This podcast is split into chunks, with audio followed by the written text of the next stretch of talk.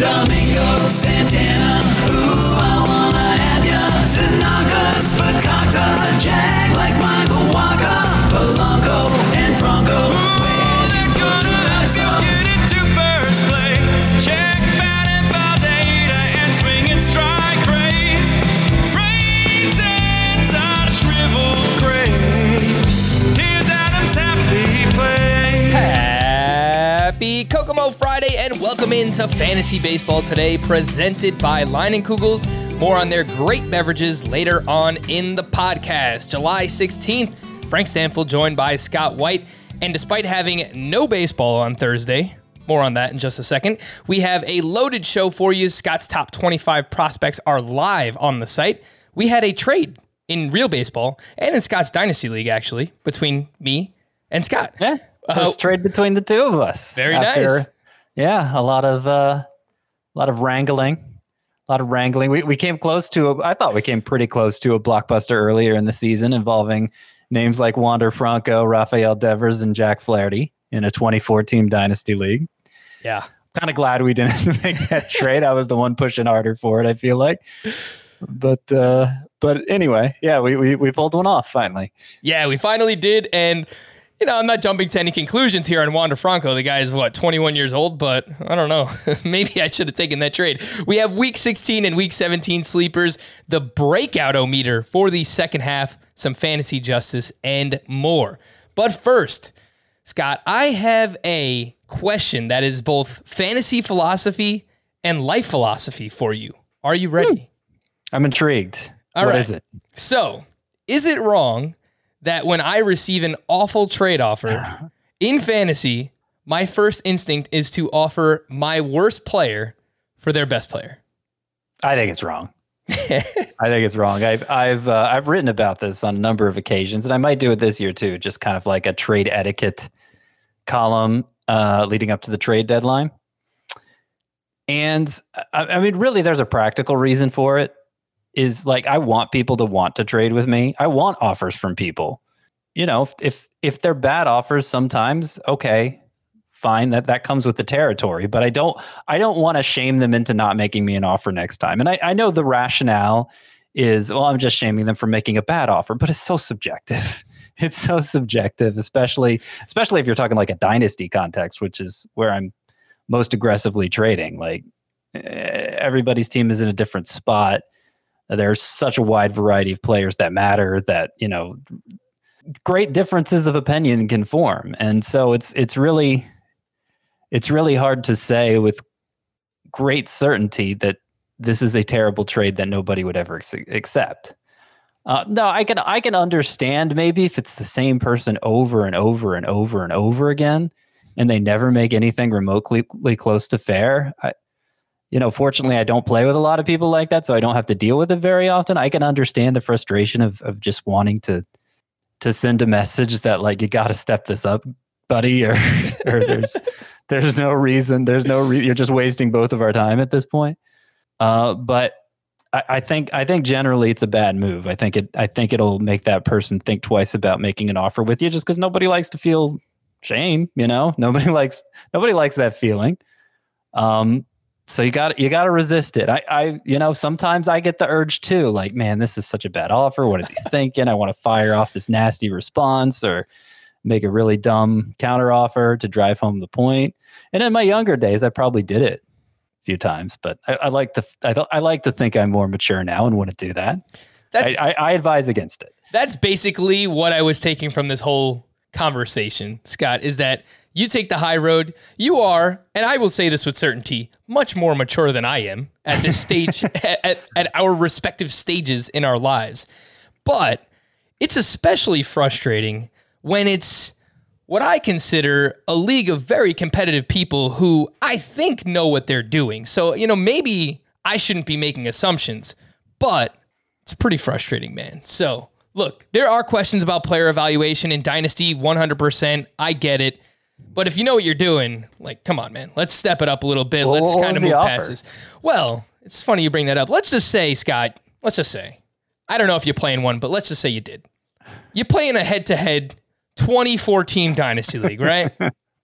Someone offers uh-huh. you a five dollar Raimel Tapia for your sixteen dollar Pablo Lopez, mm. what would your response to that be? It's not a good offer. It's not, not a good, good offer, right? I'm not, I'm not sure what what uh, what would compel you to make that trade. They might, you might feel insulted, like especially you being a new guy to the league. I don't know if if uh, the offer came from one of the other two new guys. Oh, this but, was completely hypothetical, Scott. It didn't.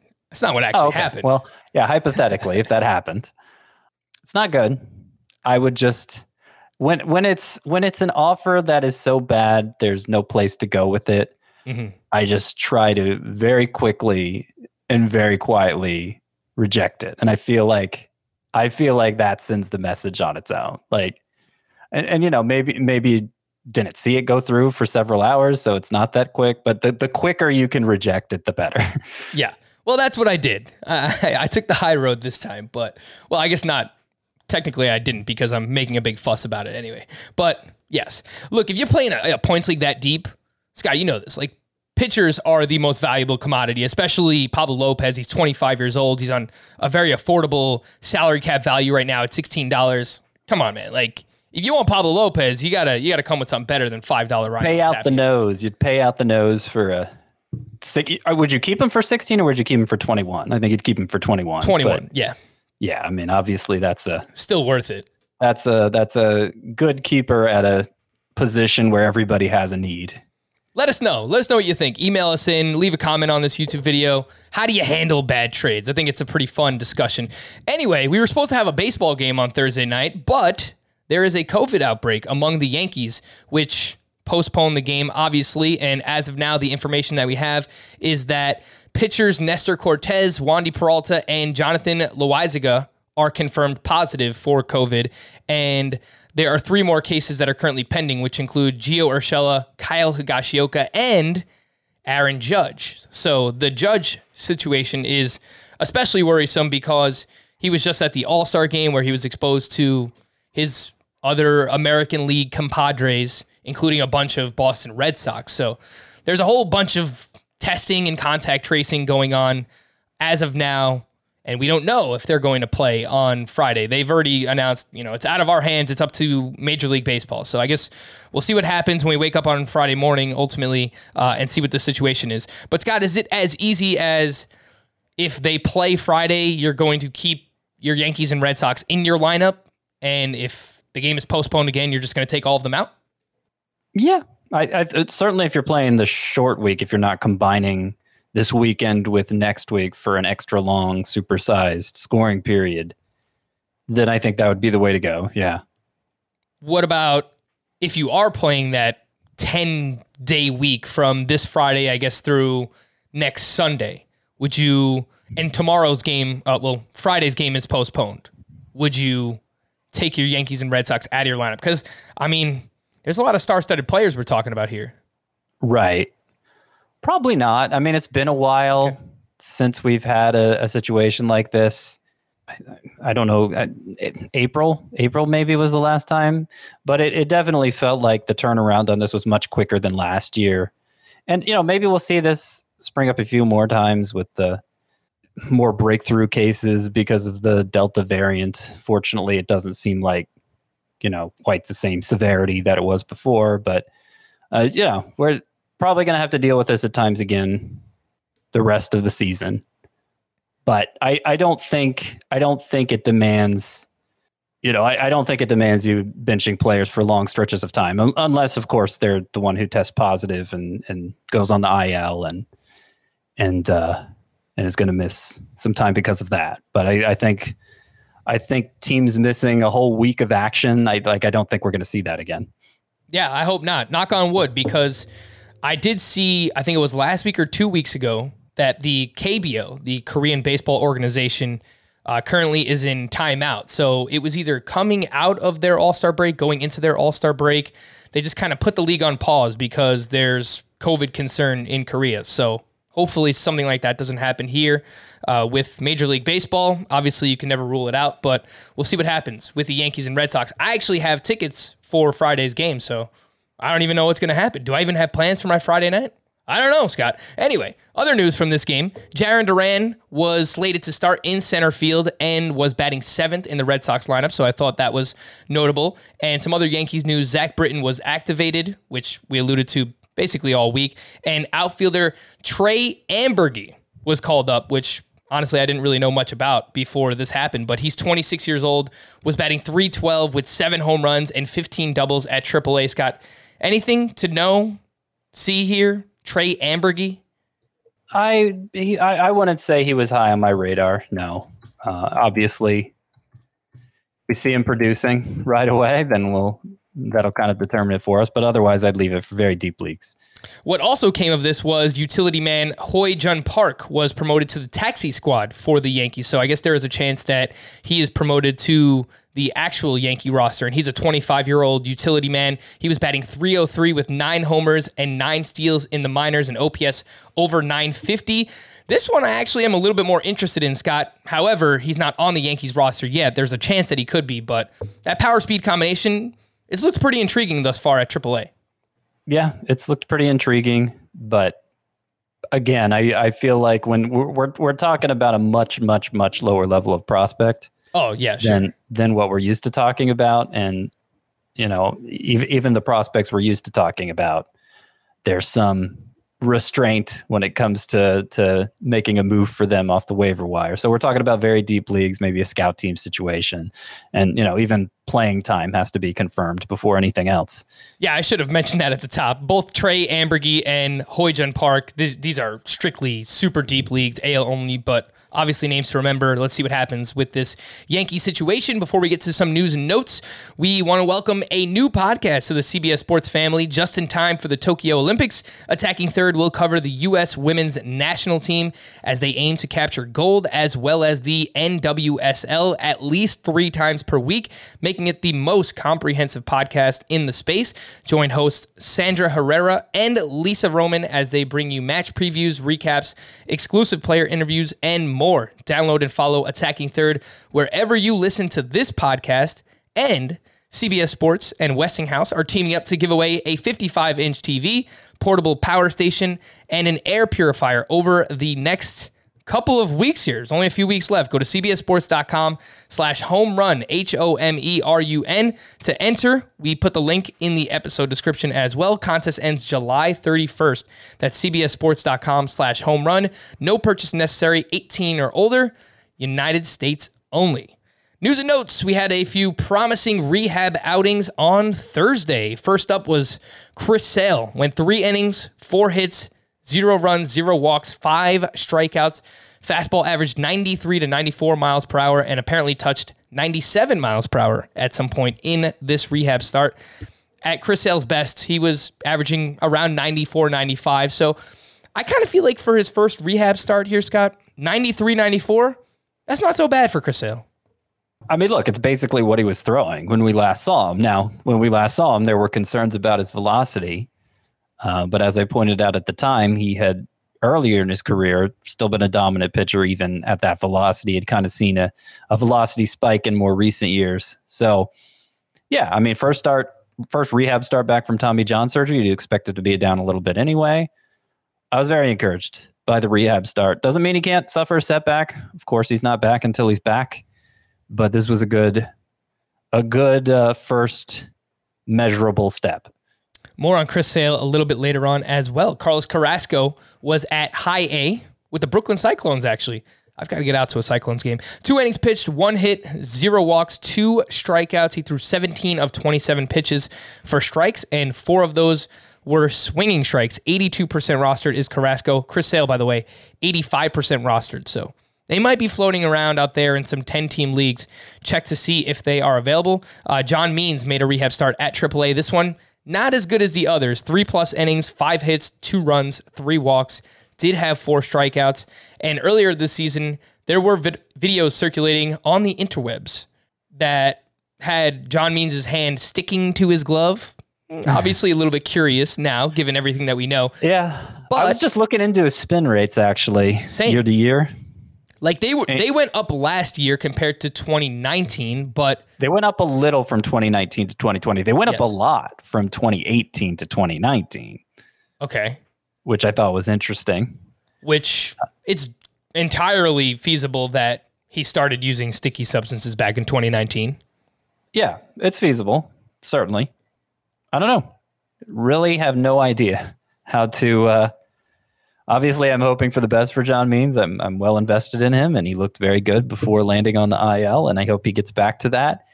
And even if he loses some spin, there's a pretty decent chance he gets back to that, as we've been seeing from with, with other pitchers who've lost spin. It's a big question mark surrounding every pitcher, certainly pitchers entering this environment for the first time, as John Means will be. You know what's going to happen with John Means, by the way, Scott? He's got a two point two eight E R A. Underlying numbers, not nearly as good. He's got a xFIP that's just barely over four. There was going to be natural regression anyway, and I think he's going to come back, and he, he might struggle a little bit, and people are going to blame it on sticky substances, but he was probably always going to regress from a two point two eight E R A anyway, right? So I think that we should kind of keep that in mind and, and in perspective when it comes to John Means. We had a trade involving your Braves, Scott. How about that? The Cubs sent Joc Pederson to the Atlanta Braves in exchange for first base prospect Bryce Ball. Bryce Ball, by the way, he hit three twenty-nine with seventeen home runs back in twenty nineteen in the minors, and he was batting just two oh seven this year as a twenty-three-year-old at high A. So I don't know if there's much there with Bryce Ball. What do you think, Scott? I I, I liked Bryce Ball coming into the year, and uh, I know a lot of I know a lot of the prospect hounds did too. I mean, he never showed up high in the rankings because natural first baseman, you know, that's that just comes with the territory, but uh, looked like a pretty good bat. No, no, who knows? Who knows? Obviously hasn't had a good year this year. He's not alone in that regard among prospects. There are a lot of play, uh, a lot of prospects that were well-liked that are just had a miserable showing here in twenty twenty-one. And you can understand why. There wasn't a minor league season last year. Plenty of other prospects are doing well. Plenty of other prospects have emerged. We'll talk about some of them in a minute, I have a feeling. But yeah, Bryce Ball, you know, I just still think is kind of a deeper dynasty asset and uh, might have a clearer path with the Cubs, especially if we're assuming the Braves re-sign Freddie Freeman, as I am. Uh, as for Joc Pederson, you know, we know who he is. The Braves had a desperate need for an outfielder. They had a need for an outfielder even before Ronald Acuna got hurt. Uh, so I don't think Peterson's playing time's going to suffer at all. There's a good chance he bats leadoff for the Braves, and that's obviously a good spot. His, his splits against left-handers this year have been fine. He has yet to homer against them, but two seventy-one batting average. Just having, you know, kind of a down year overall. Got off to a miserable start. It's been a little better lately. But, you know, we could we, we know Joc Pederson could get hot and have like a twelve-homer month, and that wouldn't surprise anybody. I, I don't think whether that happens for the Cubs or the Braves, it's going to make a big difference for his fantasy value. I do wonder if he gets the opportunity to lead off against right-handed pitching for the Atlanta Braves, which if he does that, it can't hurt, obviously, because yeah, it can't hurt. There'll be a lot of opportunities to score runs with Freddie Freeman, Ozzie Albies, and, and Austin Riley batting behind him. So if it does happen, I think it's probably only going to happen against right-handed pitching. Again, that's Joc Pederson. He's thirty-eight percent rostered. You can add him if you need an outfielder in a five outfielder league. I think anything shallower than that, three outfielders, probably not. Uh, on the Cubs side of things, I think Ian Happ probably works his way into more playing time again, and it's been a brutal year for him, so we'll see if he can get back on track uh, because he was very good last year, Ian Happ, but hasn't been yeah. the case this season for him. And if the Cubs have started selling off pieces, you know, I, I don't know that they'd go as far as Anthony Rizzo, Chris Bryant, Javier Baez. We kind of talked about that yesterday, but this, you know, this kind of establishes them as sellers.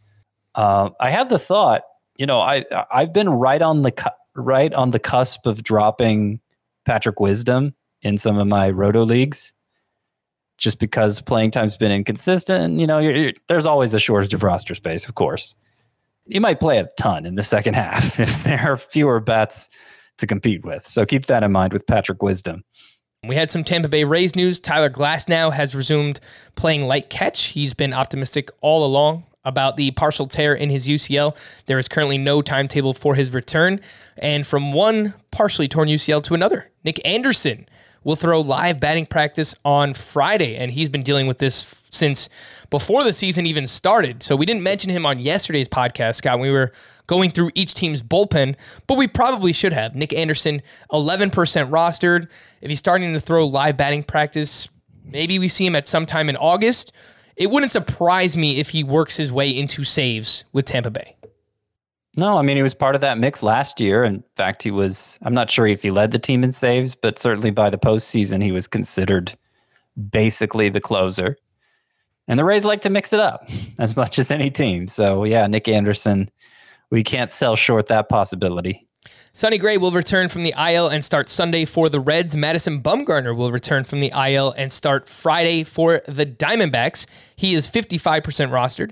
And Scott, I need you to rank these four starting pitchers that are all rostered between forty and sixty percent of C B S leagues. David Price, Madison Bumgarner, Tyler McGill, and Patrick Sandoval. How would you rank those four? Yeah, that's tough. You know, I, I was, I, I had been approaching this David Price to the rotation situation with um, some excitement. But the thing is, like, he wasn't pitching well out of the bullpen.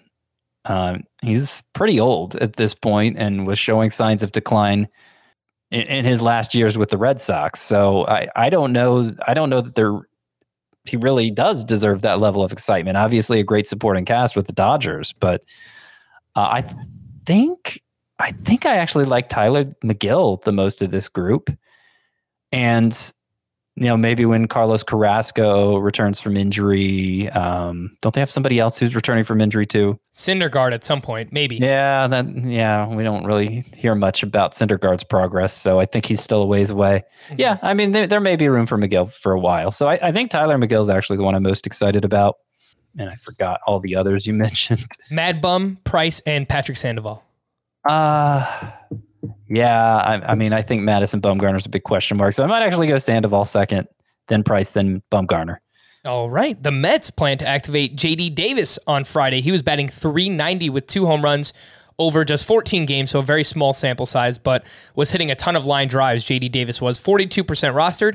Now, how would you rank this group, Scott? J D. Davis, Luis Arias, and Starlin Castro, who was kind of hot going into the break. I think it just did. J D. Davis is definitely my favorite of the three. Okay. He got really hot at the end of his rehab assignment. I mean, we're just talking about maybe three or four games, but it was looking good. So, uh, yeah, J D. Davis, um, certainly in roto leagues where you have that corner infield spot to fill, might be worth a look. Hector Santiago's ten-game suspension was upheld on Thursday. He becomes the first player this this season to be suspended for sticky substances. Michael Lorenzen will return to the Reds on Friday, and their bullpen could definitely use another arm. So a name to watch there, Michael Lorenzen. Griffin Canning was placed on the I L at triple A with a lower back strain. And lastly, can somebody please teach Jasson Dominguez how to slide? Because I retweeted a video. The guy hit a triple at, I think he's at low A ball right now. Just got promoted there. And he's flying around the bases. Fun to watch. You know, eighteen years old. The guy runs like a gazelle. Great.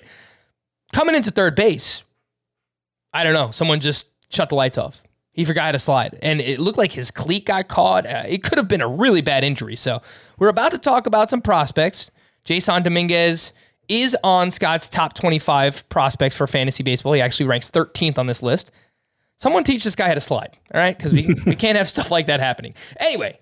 Your top twenty-five prospects, Scott, just mentioned it. They are now live on the site. And what I want to do is I want to focus on the players that could still make an impact for this season. So obviously there are a ton of great names that are going to be atop this list. Julio Rodriguez, outfielder for the Mariners. He is number one for you. He's still only twenty years old. You actually have his second half call up as possible. He's at double A right now.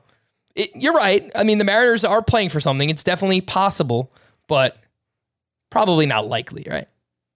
I mean, likely was one designation. So I had, yeah, I had second half call up is dot, dot, dot. And I gave a word for each of the twenty-five. And yeah, possible was one of the words I used. Likely was one of the words I used. And I didn't use that word for Julio Rodriguez. I didn't say unlikely either. That was another word I used. Mm. I said possible. I think it's possible. You know, the fact he's already at double A, if he if he goes on a tear here over uh, goes on a tear there over the next two, three weeks and the Mariners stay in the race, I think it's definitely possible. I wouldn't put money on that possibility or anything like that. You know what it kind of reminds me of, and it's completely unfair to make this comparison, but other people have done it uh, to this point, so I'll do the same thing. But he's kind of drawing, uh, drawn comps to Juan Soto. And if you remember, Juan Soto was actually called up when he was twenty years old, and he was just crushing it at every level, and he got called up straight from Double A. That's where Julio Rodriguez is right now. So that is what makes this a possibility. So keep that in mind. Again, uh, the name Julio Rodriguez there with the Seattle Mariners. But another name, number two on this list, is actually Kansas City Royals shortstop prospect Bobby Witt, who we've talked about a ton this year. He's batting three oh one with fifteen homers, fourteen steals, fifty percent rostered. Scott, do you think that he is the next big name prospect to stash? So there's no more Jarren Duran, Jared Kelenic.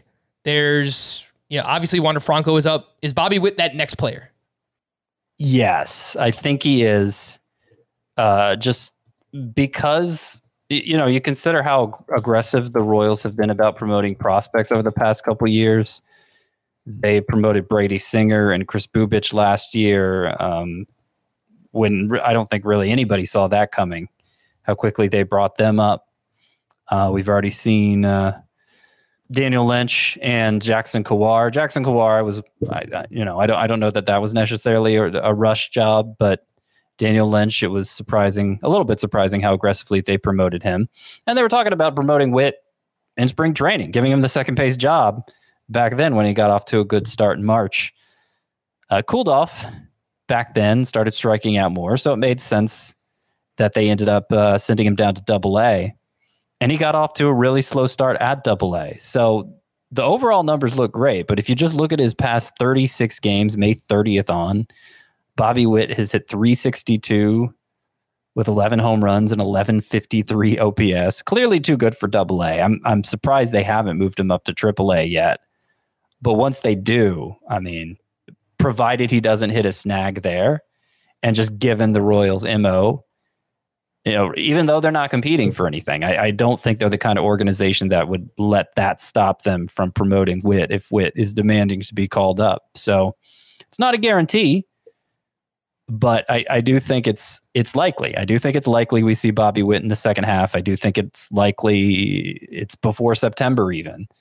And uh, if you're looking for an impact prospect to stash, I'm not saying I'd do it in like a twelve-team head-to-head league, but a roto league of some depth, yeah, I'd probably I'd probably be stashing Bobby Witt at this point. And you answered my next question there, because I, I was wondering myself, with the Royals being seventeen games under five hundred and eighteen games out in the division, would they even mess with the possibility of bringing up Bobby Witt? But Scott still thinks that there is a possibility there. Let's ju- uh, jump down a little bit, and you have Rays starting pitcher Shane Baz, who who was ranked twelfth, and Marlins pitcher Edward Cabrera, who was ranked fifteenth. On your top twenty-five prospects, who would you rather stash right now is the question, basically, because I, I think Cabrera's probably closer, but maybe Baz has better stuff because he ranks higher on your list. So who would you rather stash? Yeah, I'd rather stash Cabrera. I, a difference of three spots is not much to get hung up on in, in terms of ability. And, you know, I, I might rank Edward Cabrera higher than the consensus, uh, but I, I think his performance merits it. It's been even better this year since coming back from a biceps injury. Um, the the control has been great. He I, I like that he has a fastball that not only has premium velocity, approaching triple digits, but also has a lot of sink. So it, it's it's a bat misser and it gets weak contact. And there's enough of a secondary arsenal there that we've we've seen him get a ton of strikeouts, uh, both this year and in twenty nineteen. And I think the injury, the biceps injury, saved a lot of mileage that will now, now he'll get to expend at the major league level, provided he doesn't hit a snag at Triple A. I think the Marlins are going to need innings from him down the stretch as other pitchers burn out. And uh, Shane Baz, I mean, I, I think the Rays are going to be careful with him. And if if he does make it make it up this year, it'll be kind of just a get your feet wet situation, maybe pitch out of the bullpen a little bit. I don't think they're going to make him a part of their rotation. I, I just think they'll want to be more careful with him than that, especially since he's been pitching all season.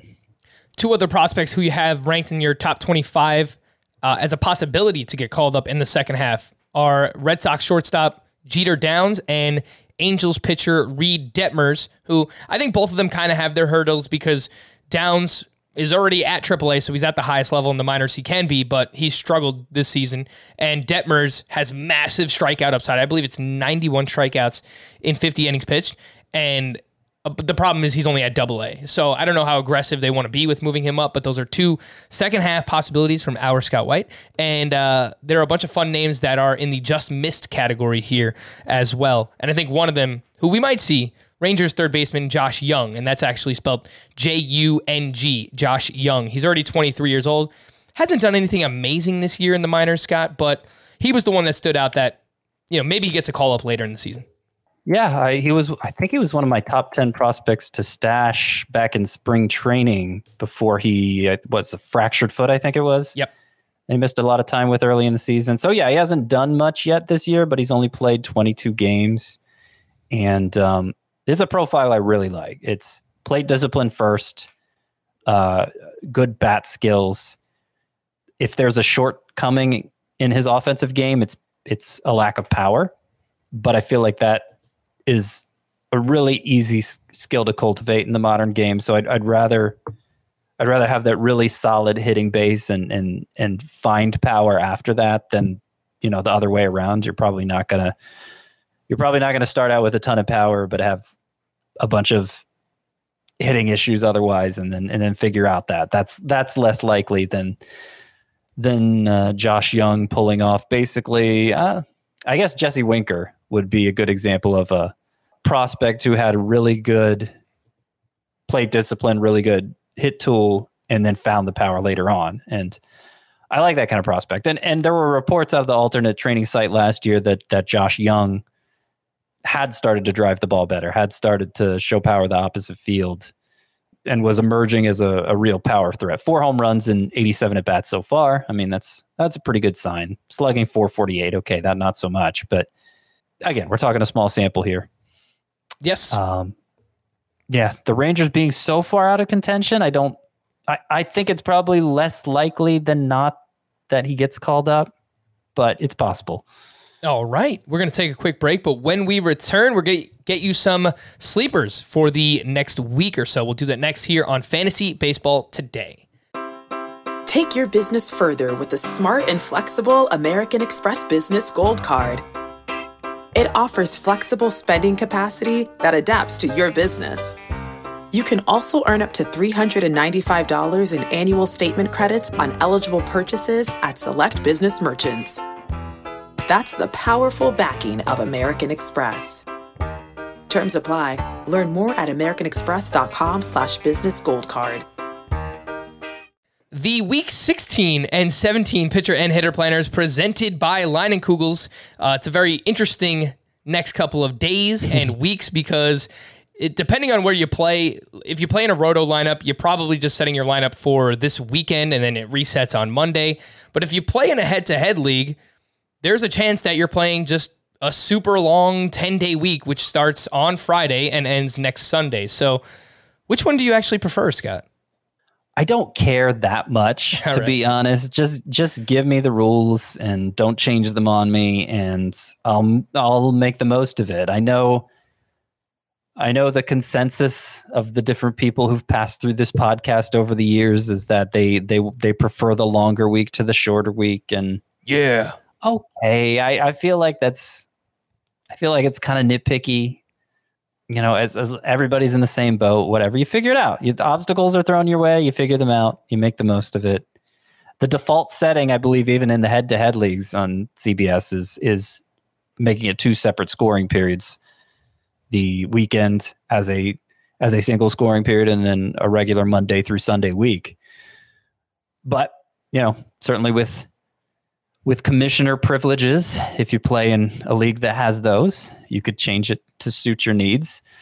One thing I've done in the Scott White Dynasty League, because people would complain about the very short week coming out of the All-Star break, was still keep it two scoring periods, but make it like two five-day scoring periods. And nobody's really complained about that. Everybody seemed pretty satisfied with that. Obviously, that means setting your lineup on like a Wednesday when sure. when you're you're not used to doing that. But it's just that one time during the year, and I remind everybody, and it hasn't been a problem since I started doing that. So that's that's kind of uh, if you don't want to lose that extra scoring period, that's kind of the compromise, I think.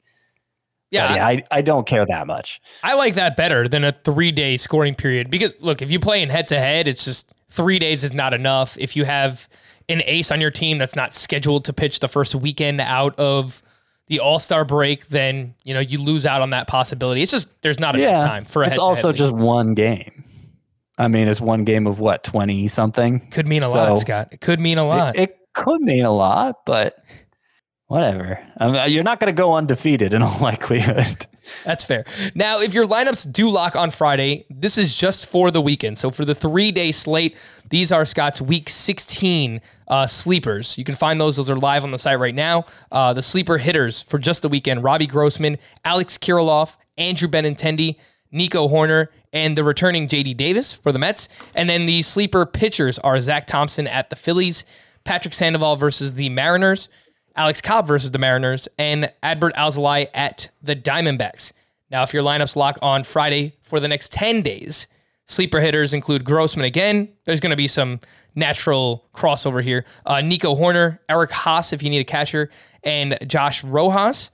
And then the sleeper pitchers, Tarik Skubal, Zach Thompson, Brad Keller, Adbert Alzolay, and J T Brubaker.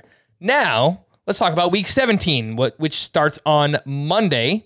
Scott, which mm-hmm. two start pitchers are you looking at for next week?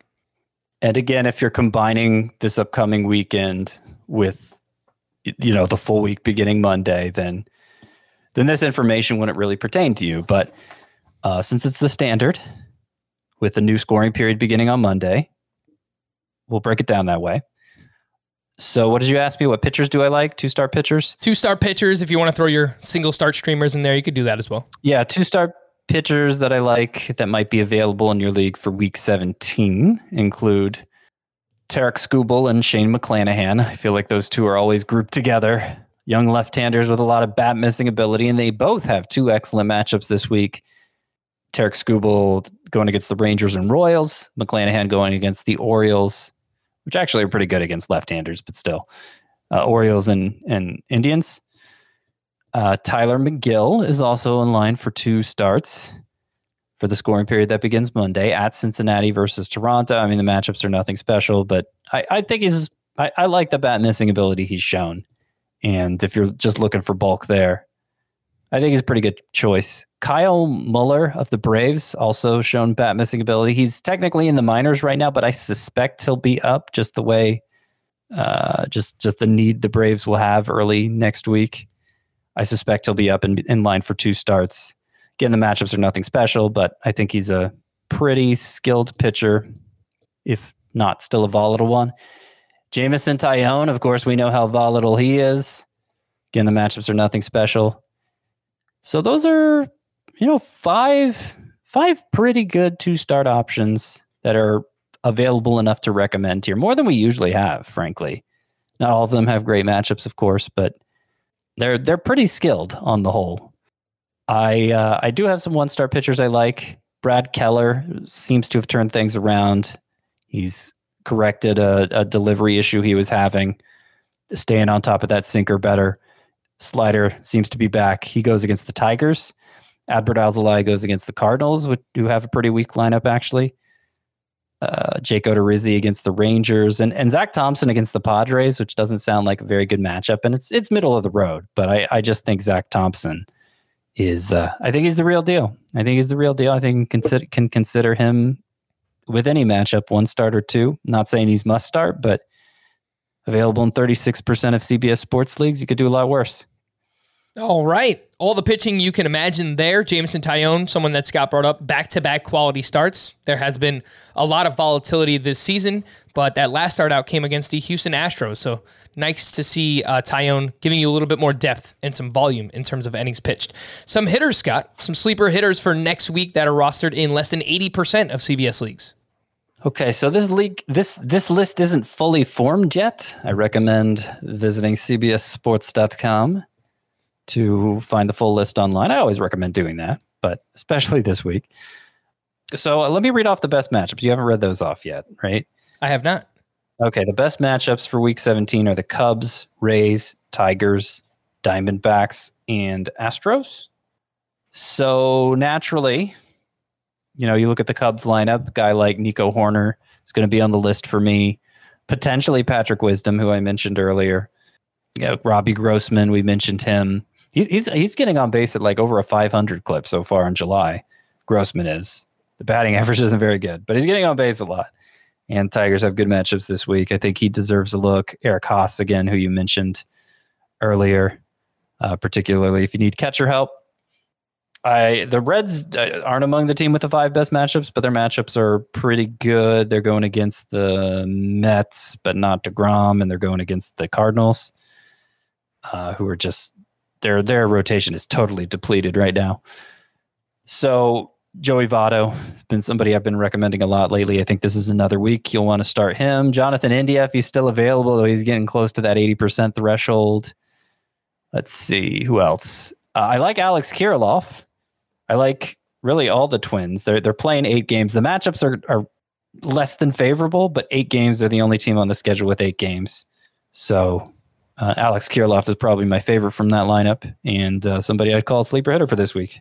All right, and we will talk about Kirilloff a little bit more in just a little bit. Again, those five teams with the best hitter matchups next week, the Cubs, the Rays, the Tigers, the D-backs, and the Astros, the five teams with the worst hitter matchups for Week seventeen, the Brewers, the Royals, the Rockies, the White Sox, and the Red Sox. So there you have it, our Week sixteen and seventeen pitcher and hitter planners presented by Leinenkugel's. And it's a little late for me to try and get into summer shape, but I do have a vacation coming up, family vacation, first week of August. I'm going to be out, you know, spoiler alert. Scott's going to be here with somebody, who knows. So lately, when I'm uh, looking for a beverage, try and get in shape a little bit, I do go to the Leinenkugel's Session Helles, which tastes great and is only ninety-nine calories. It has all the flavor of a crisp German-style beer, and if you haven't tried it yet, the Leinenkugel's Summer Shandy. What are you waiting for? It's their traditional Weiss beer with refreshing lemonade that makes it the perfect summer beverage. And if you're into I P As, Leinenkugel's has their Lemon Haze I P A, a well-balanced hazy I P A that blends hops with delicious lemonade. So no matter what type of beverage you're craving, Leinenkugel's has you covered. Just head on over to Leine dot com, that's L E I N I E dot com, or follow Leinenkugel's on Instagram or Facebook for more information about all of the delicious beers that they brew. The second half breakout-o-meter. I've made a lot of meters this year, I realized, Scott. I don't know if Adam used to do this as frequently. Did he? Oh, he did it a lot. Oh, he did? All right. Yeah. So I'm happy to to carry the tradition. I wish you'd carry the Joc Pederson tradition. I was thinking that when we were talking about him earlier. Yeah. I don't know if you can do... The way that he would say names, they do still ring in my head. He would go, Joc Pederson. But... Yeah, yeah, I, yeah, yeah. From, from, you know that you know that's from, right? That's from uh, King of the Hill? No, no, it's oh. Ferris Bueller's Day Off. Oh, what am I um, thinking? He has another one. His dad's name was George, so he was George Pederson, and that was mm. Alan Ruck, Cameron from Ferris Bueller's Day Off, impersonating what he thought Sloane's dad would sound like when he was on the phone. This is George Pederson. It was Joc Pederson. Yeah. Oh, uh, Scott, I've never seen the movie. oh, uh, oh, my oh, gosh. Scott man. is so mad at me. That, oh that's the thing God. is, look, I, well, I just got the reference wrong, so I guess that shouldn't surprise anybody, right? But I haven't seen it. I'm sorry. You got to correct this, Frank. I do. All right. So I'll watch that and you watch. What's the most recent one I gave you? Grandma's Boy, I think it was. It doesn't seem like a fair trade. Yeah, I would say. Uh, I, I, um, I um, yeah, I, I don't know. I, I don't know. I don't. I, I honestly couldn't tell you what my number one favorite comedy is, but Ferris Bueller would be in the discussion for sure. Mm. It is, it is fantastic. I've I've heard about it my entire life. It's like if you've never heard the name of the movie, you you legitimately live under a rock. Which sometimes I do, but yeah, I just I don't know why. I just I've never had the opportunity. I haven't watched it, so I do have to remedy that situation. Let's do this. The second half breakout-o-meter ten. You are the most confident in this player breaking out in the second half. One, meh.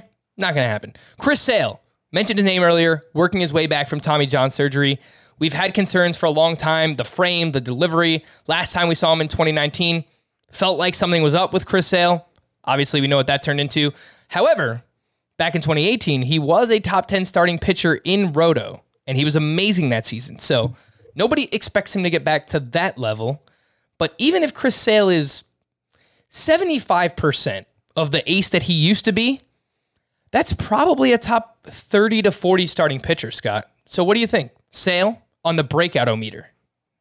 I mean, I, I think that might be underselling him. I, I would be disappointed if that's all the outcome was. I think, you know, I obviously there's going to be a durability question. There's going to be how, how, how many innings is he going to be allowed to throw per start once he makes it back. But you're talking about a guy that year after year after year was like a top five pitcher. I mean, he was... It was Kershaw, it was Sale, it was it was Scherzer, right? That trio. Yep. That that trio uh, was was was you know, and, and and now we think of the trio as DeGrom, Cole, and and, and Bieber, but that the old trio was Kershaw, Sale, and Scherzer.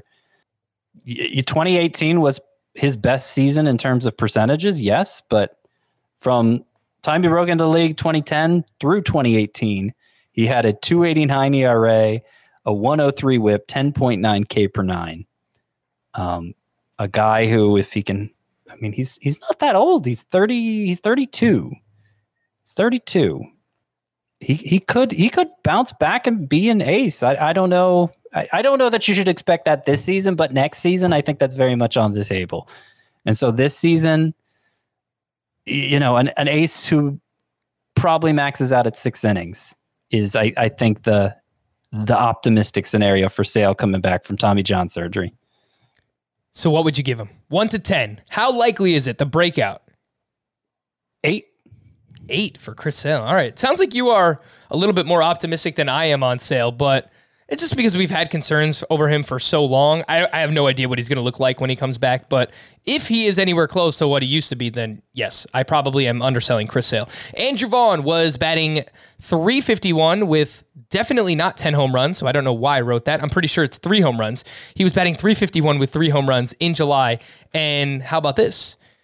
A twenty-six point five percent line drive rate and ninety-one point eight mile per hour average exit velocity for Andrew Vaughn since June first. So he's been hitting the ball hard. He's been hitting line drives. Still sixty-eight percent rostered. Scott, the breakout-o-meter for the second half for Andrew Vaughn. Yeah, I really like what we've seen from him lately, as you outlined just now. I'll go, hmm, I'm not sure if I'm calibrated this. I'm going to change Sale to nine, all right?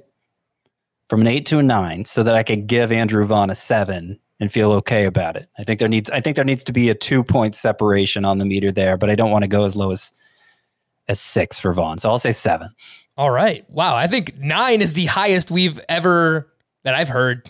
Well, no, there had to be someone on the drop-o-meter that was a ten at some point, but all right. I, I mean, if, if Sale doesn't have a Noah Syndergaard and, and suffer a setback, yeah, or any number of other players who have been on the I L and, and didn't make it all the way back this year, if that doesn't happen, I, I, I, I would be very surprised if Sale wasn't a major asset down the stretch. Nice. All right. So a nine for Sale and a seven for Andrew Vaughn. How about Alex Kirilloff, who we've talked about a ton this season with the great expected stats, according to StatCast, and he's off to a nice, uh, nice July as well. two eighty-nine batting average, two home runs, and it's only been ten games, but a forty-five percent fly ball rate, which is the highest of any month this season for Alex Kirilloff.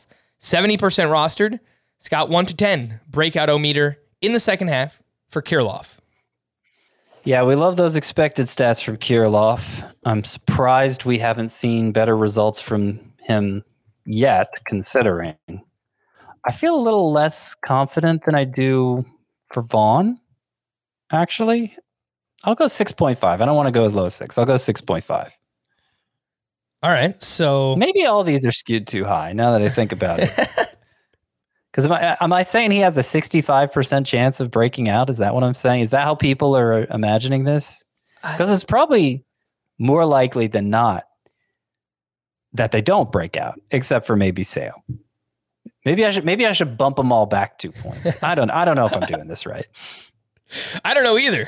I probably should. I'm the host of the show, right? But that sounds right. I, I think the way that you're going about this makes sense. And based on the number for Andrew Vaughn being a little bit higher than Kirilloff, I was going to ask you which one you'd rather have, but it sounds like Andrew Vaughn, right? Yeah. All right. Next one up here, we have Jeff McNeil, who is typically a slow starter. He hit all four of his home runs with a nine ninety-eight O P S in just September last season, which was a two-month season. And then back in twenty nineteen, McNeil hit twenty-one of his twenty-three home runs from June first on. So still kind of working his way back from this in, uh, this injury that he had. And, you know, maybe a couple more weeks, get his legs underneath him. But someone that typically excels in, in the second half there. Jeff McNeil, uh, breakout-o-meter here, Scott, for the second half. I'll go five. Five. I'm I'm I'm losing confidence in Jeff McNeil here. I'm thinking I'm starting to believe he's he's more David Fletcher than not, and he's been a worse version of David Fletcher this year.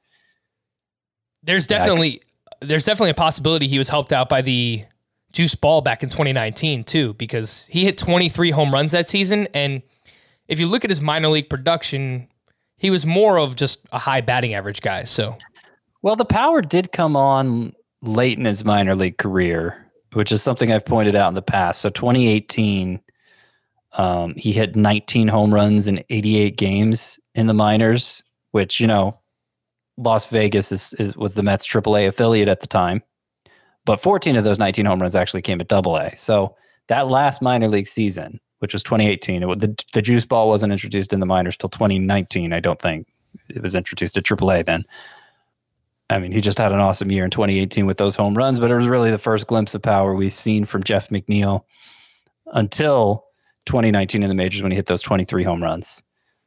But yeah, I, I you know, last year he hit four home runs in one hundred eighty-three at-bats, and this year it's gone even worse. I'm starting to lose confidence.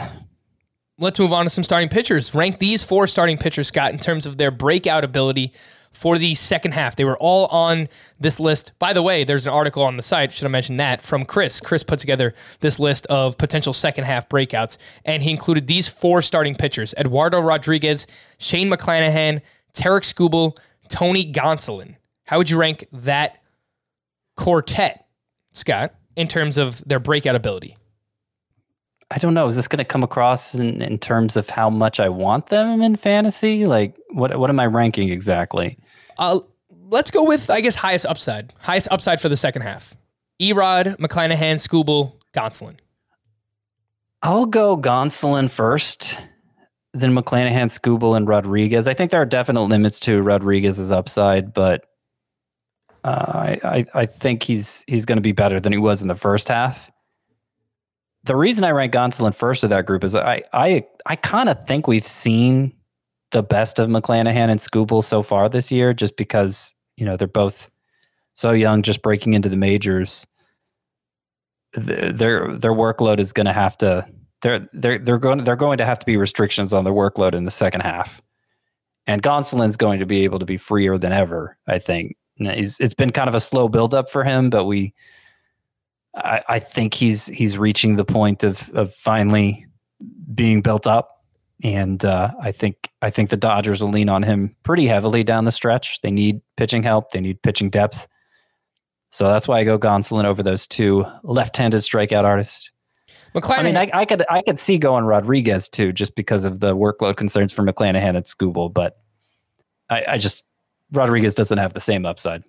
A few honorable mentions from the article: Anthony Rendon, just stay healthy, please, get healthy, and Brendan Rodgers, who we've talked about quite a bit on this podcast as well. To stream or not to stream, because we know if there's anything Scott wants to do coming out of the All-Star break, it's stream crappy pitchers, something that he's loved to do all season long. So let's start with Friday. Chris Flexen at the Angels, Andrew Heaney versus the Mariners, Matt Moore versus the Marlins, Michael Wacha at the Braves, Eli Morgan at the A's, and Jordan Lyles at the Blue Jays. I will point out, I used E S P N this time because there were more pitchers available, but some teams have not announced their rotations yet and who's starting, so it's it's kind of limited. Yeah, it was a lot of fun picking out sleeper pitchers and hitters, yeah. Considering. Uh, I think of the names you listed off here, Heaney against the Mariners would be my favorite. you know, he's he's occasionally good for a double-digit strikeout effort, and against the Mariners, I mean, he might no, he might throw a no-hitter, but he might give up four home runs as well. So it's it's still very risky. Chris Flexen, I guess, would be my second favorite, but only because he's, because he's been on kind of a heater. I don't think he's that good, and vulnerable against the Angels for sure. Yeah, I think Heaney's probably the only one that I want to mess with here. Flexen has been okay, but he's money at home. On the road, not as much. So I don't know. I, I don't know if there's any reason for that, but that's what the splits say. For Saturday, Alex Cobb versus the Mariners, Willie Peralta, not Wiley, versus the Minnesota Twins, Vince Velasquez versus the Marlins, Adbert Alzolay at the Diamondbacks, Cal Quantrill at the A's, and Colby Allard at the Blue Jays. Adbert Alzolay is my top choice here against the worst team in baseball. He's pretty hit or miss. He's worse than I hoped he would be. Hasn't been missing as many bats as I hoped he would, but, you know, he'll del- he'll deliver a good start more often than not. And Alex Cobb, you know, we give Chris a hard time, but the underlying numbers are very good, and three of his past four starts have been solid. Mariners, of course, he might throw a no-hitter, so keep that in mind. You just queued at least one YouTube commenter or emailer, Scott, so I will just point that's that what out. I, that's what I live for. That's true. That's what that's what all of us live for at this point in time. Um, I will just point out with Velasquez, I don't think that he's very good, but he has owned the Marlins this year. Last time, seven shutout with seven strikeouts, and the time before that, six shutout with five strikeouts. So maybe they're due for a good game against him, but he's pitched well against them. For Sunday, Zach Davies at the Diamondbacks, Patrick Sandoval versus the Mariners, Johnny Cueto at the Cardinals, Drew Smyly versus the Rays, Mike Fultonevich at the Blue Jays, and Steven Matz versus the A's. Patrick Sandoval. Yeah, I think the list kind of ends there. he, is, he is going against the Mariners. Don't say it. You thought about it. Yeah, we we know we know how that could go for Patrick Sandoval against the Mariners. Um, yeah, that, that's pretty much it. This is, you know, I'm not a Drew Smyly believer. That and, is, uh, uh, I don't know, Johnny Johnny Cueto at Saint Louis. If you're desperate, I I think that could go okay for him, but he's just as likely to get blown out. All right, let's wrap up the week like we always do with some fantasy justice.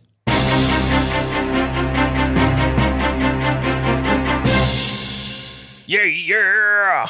This one's from Kyle. I am the commissioner of a league that is in the first year of a three-year keeper league, fourteen-team roto salary cap. The last place team is dead in the water with thirty-eight points, and he traded me Carlos Rodon, who cannot be kept, Cedric Mullins, who also cannot be kept, and a fourteen dollars Brad Hand. I traded him Byron Buxton, who has two and a half years left at nine dollars, and Zach Gallen, who has two and a half years left at sixteen dollars. The league absolutely lost their mind, saying I completely swindled him, but in a twenty twenty-two context, he just traded Brad Hand for Byron Buxton and Zach Gallen. I think part of the league was mad that it wasn't them. Part of the league was mad it was me, but they were all arguing against Buxton being an asset at nine dollars. What are your thoughts on the trade? More uh, unnecessary. I mean, per- I, there's a, f- a few more context items here. Waiver wire ads cannot be kept. Max twelve keepers. Uh, it's actually half roto, half head-to-head, which is, okay, interesting. We split the pod fifty-fifty between the two formats. That's interesting. Uh, contract extensions are five dollars after year two. Okay. I don't know how half roto, half head-to-head works, but... Yeah, me neither. uh, whatever. Um, I, I, I think this trade makes perfect sense for the guys who, who's in last place. Prepare for next year. I mean, those are two great assets for next year, and, and the, the ones he traded away are worthless to him. I...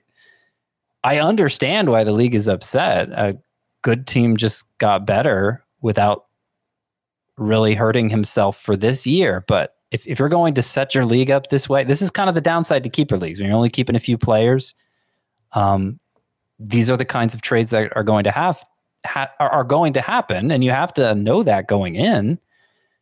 If you can't accept that, then I I don't know that a keeper league's for you. I. I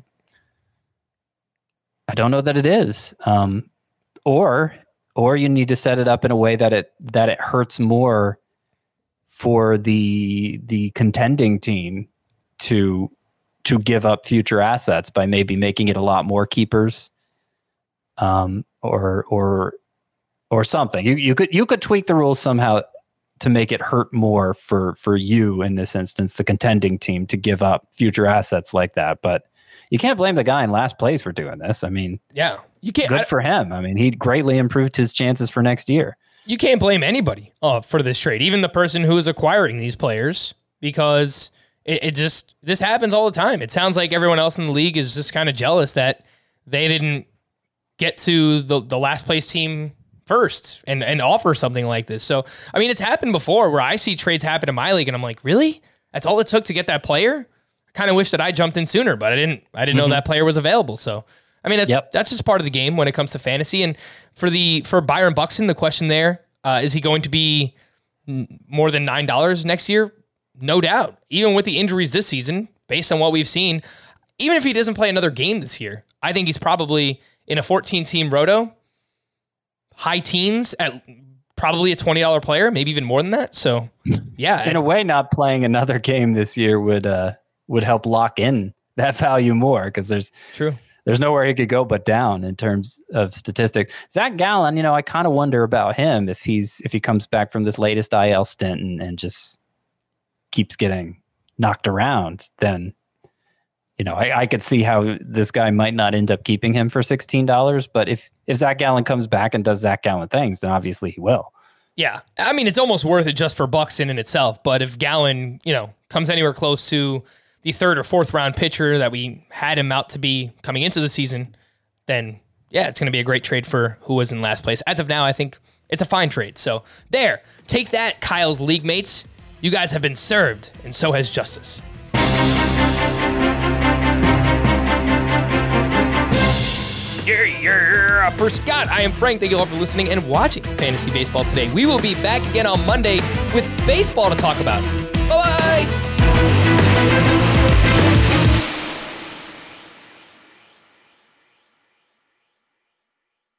If you've ever been in the market for a new home, you know home shopping can be a lot. There's so much you don't know and so much you need to know. What are the neighborhoods like? What are the schools like? Who is the agent who knows the listing or neighborhood best? And why can't all this information just be in one place? Well, now it is on homes dot com. As somebody who's been through this, I can tell you these features are so, so incredibly valuable. They've got comprehensive neighborhood guides and detailed reports about local schools, and their agent directory helps you see the agent's current listings and sales history. The area you live in is just as important as the house itself. You can get to know a neighborhood without ever setting foot in it. Say you're a really active person. You could find out about the nearest parks. Do they have a baseball field? Maybe you want to join a softball league like Chris and I play in. Also, homes dot com collaboration tools makes it easier than ever to share all this information with your family. It's a whole cul-de-sac of home shopping information all at your fingertips. homes dot com. We've done your homework.